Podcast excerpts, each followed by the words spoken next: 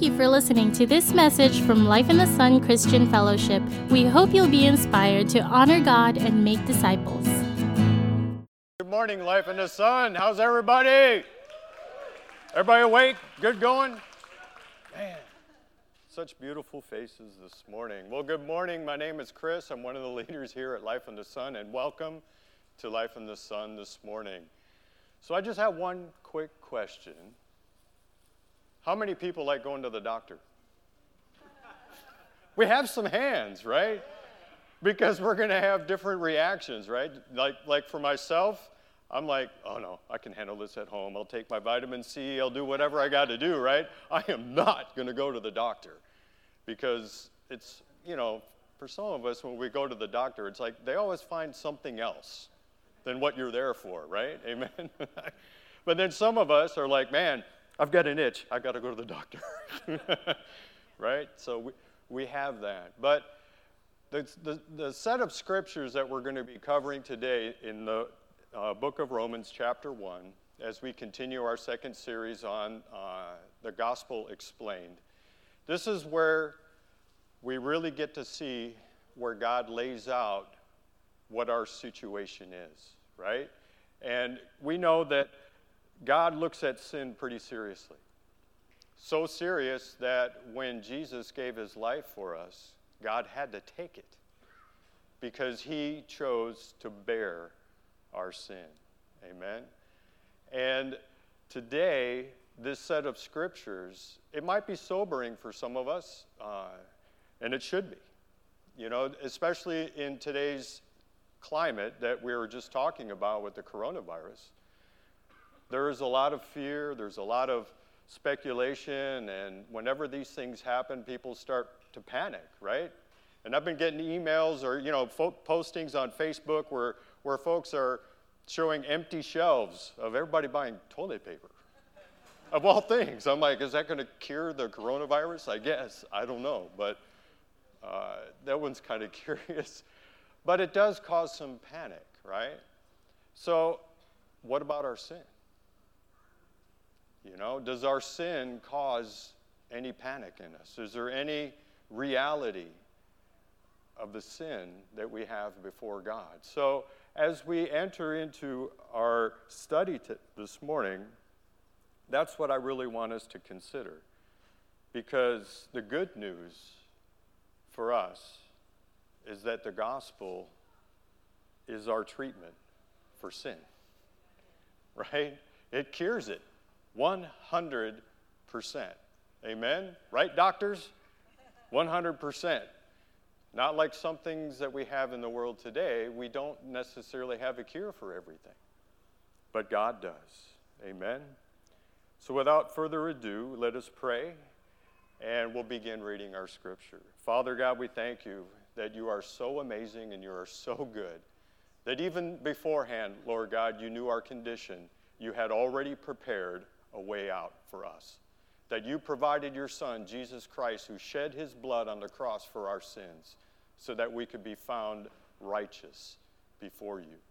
So, Father, we ask that uh, your Spirit interprets everything into our hearts perfectly this morning. And, Father, that these words that I speak today are yours and not my own. And, Father, we give you all the honor and all the glory in Jesus' name. Amen. Amen. So let's go ahead and start with our scripture. It's actually a, a few sets of verses, so bear with us. In fact, uh, just kind of help me as I'm going to try to include you a little bit in this scripture. So let's begin reading in verse 18. It'll be through verse 32. So, for the wrath of God is revealed from heaven against all ungodliness and unrighteousness of men who by, by their unrighteousness suppress the truth. Okay. For what can be known about God is plain to them. Because God has shown it to them. For his invisible attributes, namely his eternal power and divine nature, have been clearly perceived ever since the creation of the world in the things that have been made. So they are without. All right. For although they knew God, they did not him as God or give thanks to him, but they became futile in their thinking, and their foolish hearts were darkened. Claiming to be wise, they became and exchanged the glory of the immortal God for images resembling mortal men and birds and animals and creeping things. Therefore, God gave them up to the lusts of their hearts to impurity, to the dishonoring of their bodies among themselves because they exchanged the truth about God for a and worshiped and served the creature rather than the creator who is blessed forever. Amen. For this reason god gave them up to dishonorable passions. For their women exchanged the natural relations of those that are contrary to nature and the men likewise gave up the natural relations with women and were consumed with passion one for another men committing shameless acts with men and receiving in themselves the due penalty for their error. And since they did not see fit to God, God gave them to a debased, gave them up to a debased mind to do what ought not to be done. They were filled with all manner of evil, covetousness, malice they are full of envy, murder, strife, deceit, maliciousness. They are gossips, slanderers, haters of God, insolent, haughty, boastful, inventors of evil, disobedient to parents, foolish, faithless, heartless, and ruthless. Though they know God's righteous decree and that those who practice such things deserve to, they not only do them, but give approval to those who practice them. Yes. That is our situation, church. This is Paul laying out the beauty of the gospel, but we need to have something first, right? We've got to have the bad news. The bad news is our sin. And see, the need for the gospel is reflected in the situation with our sins. So the good news is not really that valuable, right? Unless we have the bad news. So, yes, I've got your spiritual medical chart and mine. And I'm looking at the test results, and unfortunately, the numbers do not look good. Your condition is grave, and so is mine. This is not like any of our normal trips to the doctor where we get there and we think this is just a routine checkup and the doctor comes back and sits us down and says, you know, we got a situation. I've been looking at the labs, they don't look good. And if you don't change some behaviors in your life, it could be terminal. Or he might even come back and say, it is terminal. But that is the situation that we are sitting in with our sin. Amen? It's terminal. It's not only terminal for this life, it's terminal for the second life. That's called the second death in the book of Revelation. So this is serious. But where there's seriousness, God also brings hope. So that's what I want to focus on this morning is not just the seriousness, but how do we get to hope? And what is kind of revealed in between? So, first and foremost, everybody in the whole world is guilty before God. That's what we're reading this morning. I'm guilty. You are guilty. Everybody in your family is guilty. Everybody at your school and your workplace is guilty. And even the people, I'm sorry, uh, the clerk at the store is guilty. The bus driver is guilty. Your next door neighbor is guilty. And all people in America, in Russia, China, Micronesia, and beyond are all guilty before God. Those in jail, they only got caught. Even the sweet lady on the corner who bakes cookies for the kids is guilty. And yes, again, the one standing before you is also guilty. There are none righteous, says the word, except one. So, in this section, Paul is also revealing something else. He's revealing the fact that in verse 17, where Pastor Mark left off last week, and let me just read that to you again to remind you for the righteousness of God is revealed in the gospel, from faith to faith. just as, as it is written, the righteous shall live by faith. So, what other thing is he revealing? That faith alone is the only means of attaining the righteousness offered in the gospel. That everything that we just read through doesn't matter as long as you come to Christ and receive his offer by faith. So let's keep faith where it needs to be, first and foremost. And therefore, unbelief in the gospel is what makes us guilty. Our sin simply points to our unbelief. So, unbelief reveals the wrath of God. It's not about a list of sins. No, it's only about one that we're really concerned about. It's that one sin, suppressing the truth in unbelief. Because unbelief calls God a liar. In 1 John chapter 5:10, John says, "The one who does not believe God has made him a liar." Because since the truth about God has been suppressed by our sin, God's wrath is revealed by our sin. The fact that we sin and cannot stop is actually evidence that his wrath is justified. And his wrath against, is against the sin of unbelief, and unbelief is the foundation of all other sin. So if you look at the top of this diagram that I've put together, it's really kind of captures this whole section. And as we go through it, I want you to pay attention and, and kind of look at this as your reference. So if you see at the top, it says truth. That's the truth about God. You see in the background, you see His creation, it's visible, you can see it. But as we move into unbelief and sin, we begin to descend into darkness. We go through the list of things that Paul described in this section, and we end up in the point at the bottom down here where we can no longer really see God's creation. He is not revealed to us anymore because we choose to go down into darkness. Maybe we don't choose, but we choose the sin, and therefore we end up in darkness. You see, without the truth about our total guilt before God, there is no desperate need for our salvation. It's not urgent. It becomes something we can put off without any fear of judgment immediately. You see, this truth about God, His eternal power and divine nature, and the fact that He has forgiven us in Christ, if we deny that, if we don't believe that, that is the dishonoring of God. That's serious to God.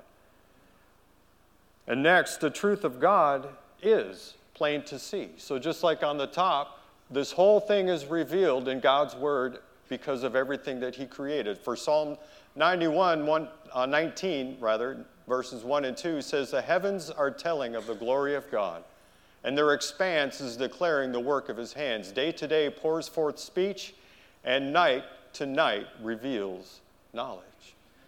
You know, I find it amazing that, you know, we can go for hours and hours online and discuss with, you know, atheists and all these other folks that want to challenge the reality of who God is with all this so called evidence. but God is saying, there's enough. The evidence is above your head, it's below your feet, it's all around you. It's, I have made it plain. So, what does that mean for us? What does that mean for the, for the atheist who says, nope, God does not exist?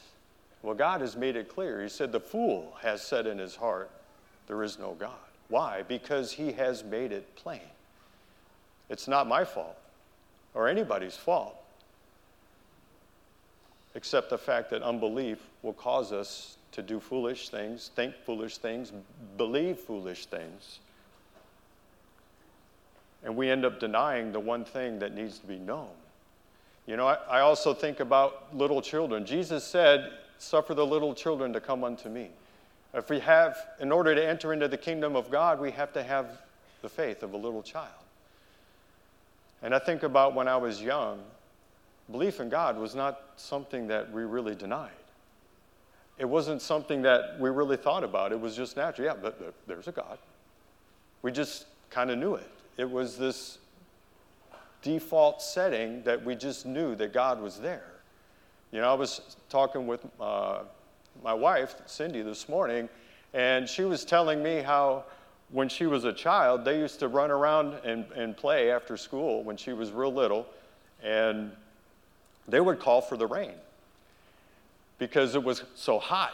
And they would know that the rain would come, and they would run around and, and actually, you know, make a little song and, and calling to God to make it rain. And then they would just get excited when she said they would just begin to feel the first drops of rain. And then they would, because they love to go around and play in the mud and, and all that stuff. And, and it was just something that's, in, it, I think that it's inherent in us as little children. And it's something that as we grow older, we find these crazy reasons to not believe anymore.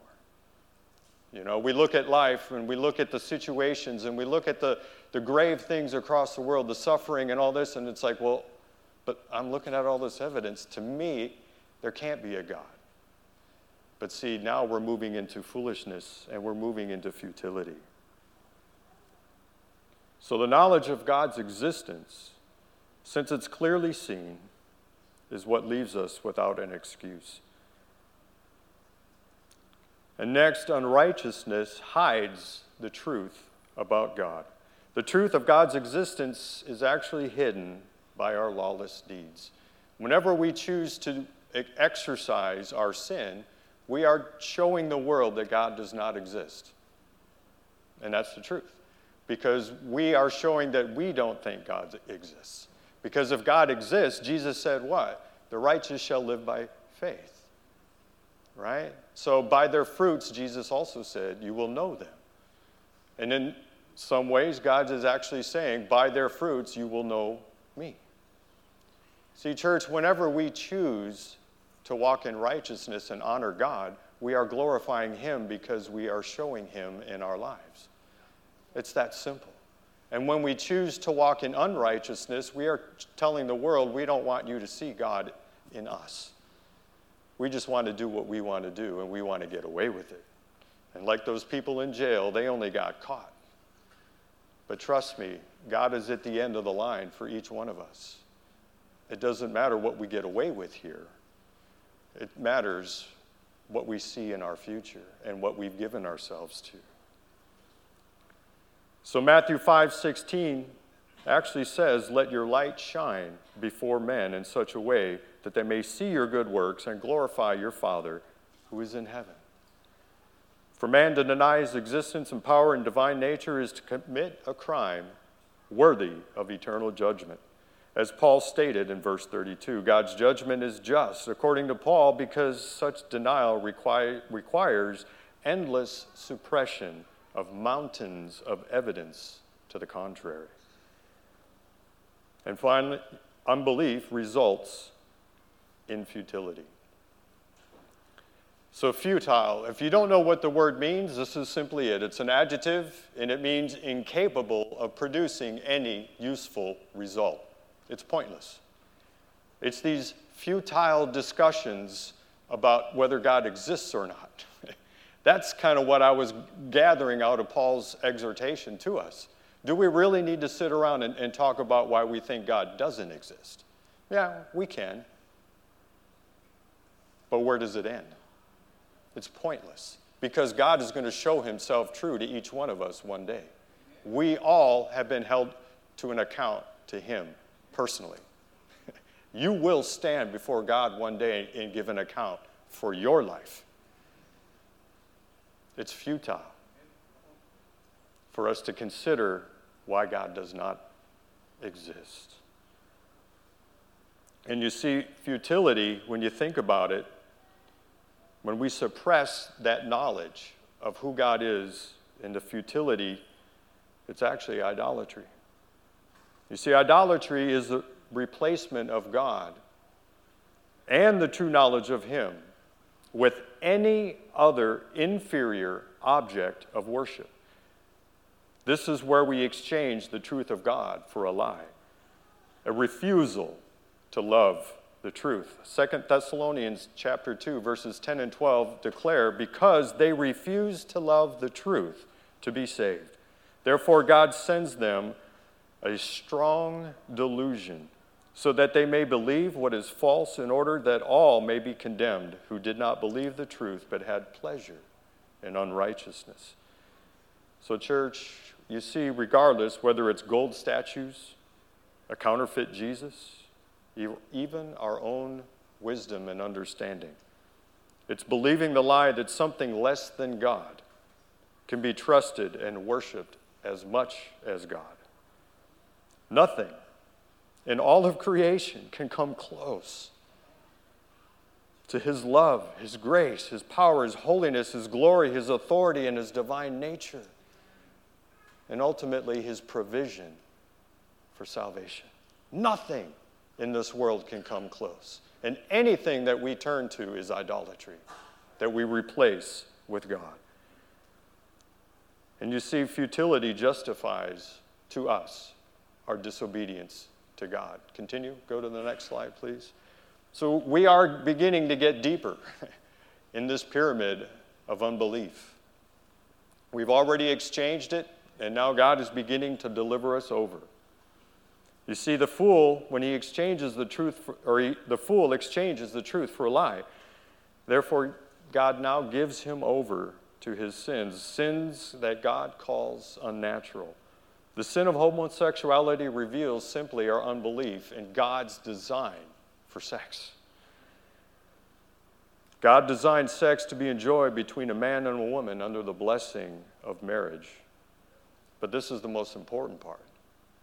It's designed to display his loving relationship with his bride, the church. This is why it's so valuable to God. This is why it should be valuable to us. We don't want to dishonor God by our behavior.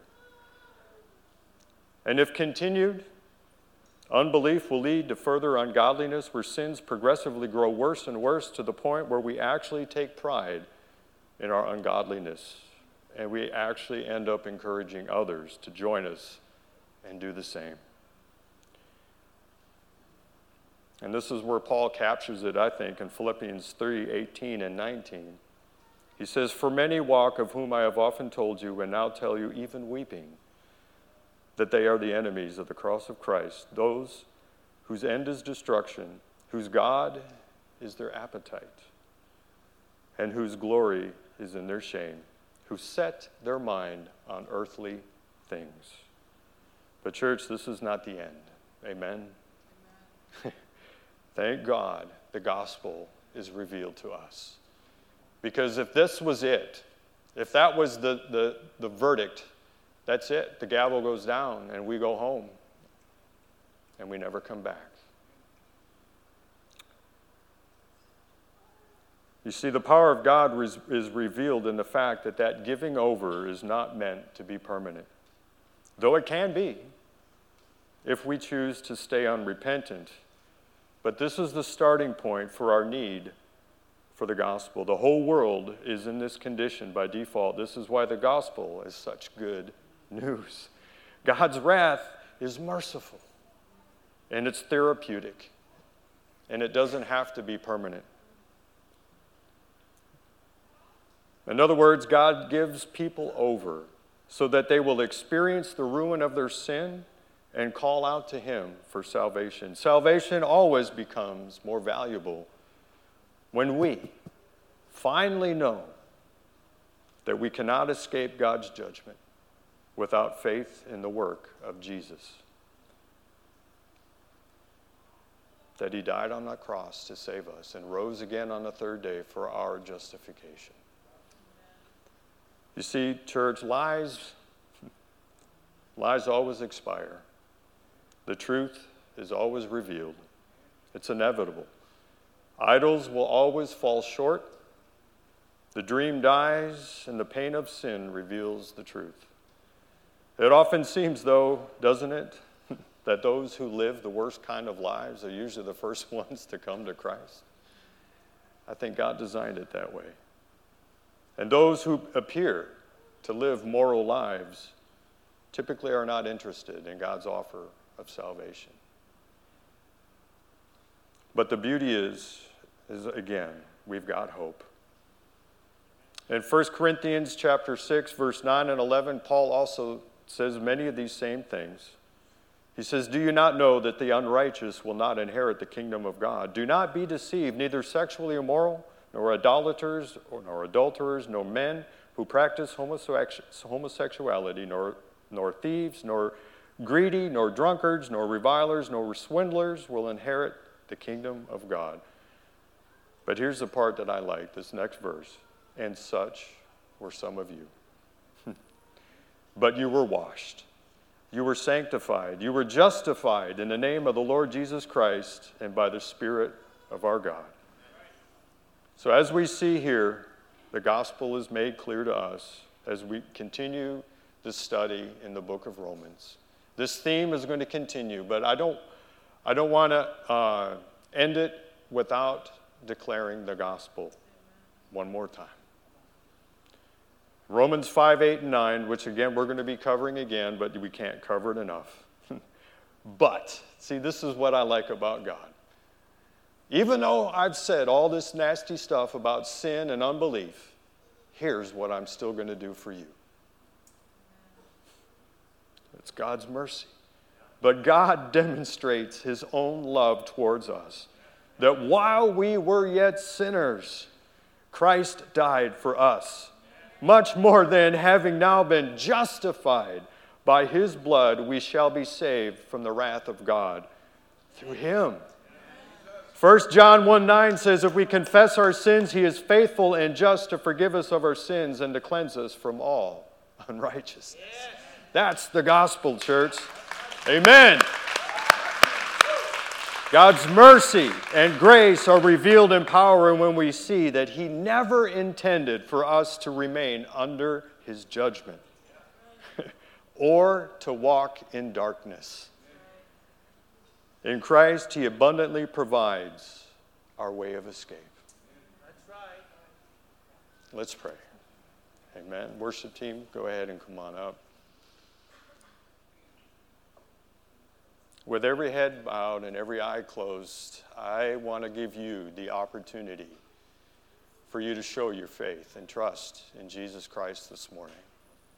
If the gospel has been made clear to you this morning, I don't want you to miss another second, another day, another week, another month, another year of fruitlessly, in futility, trying to justify your sin and trying to justify your unbelief. It will never happen.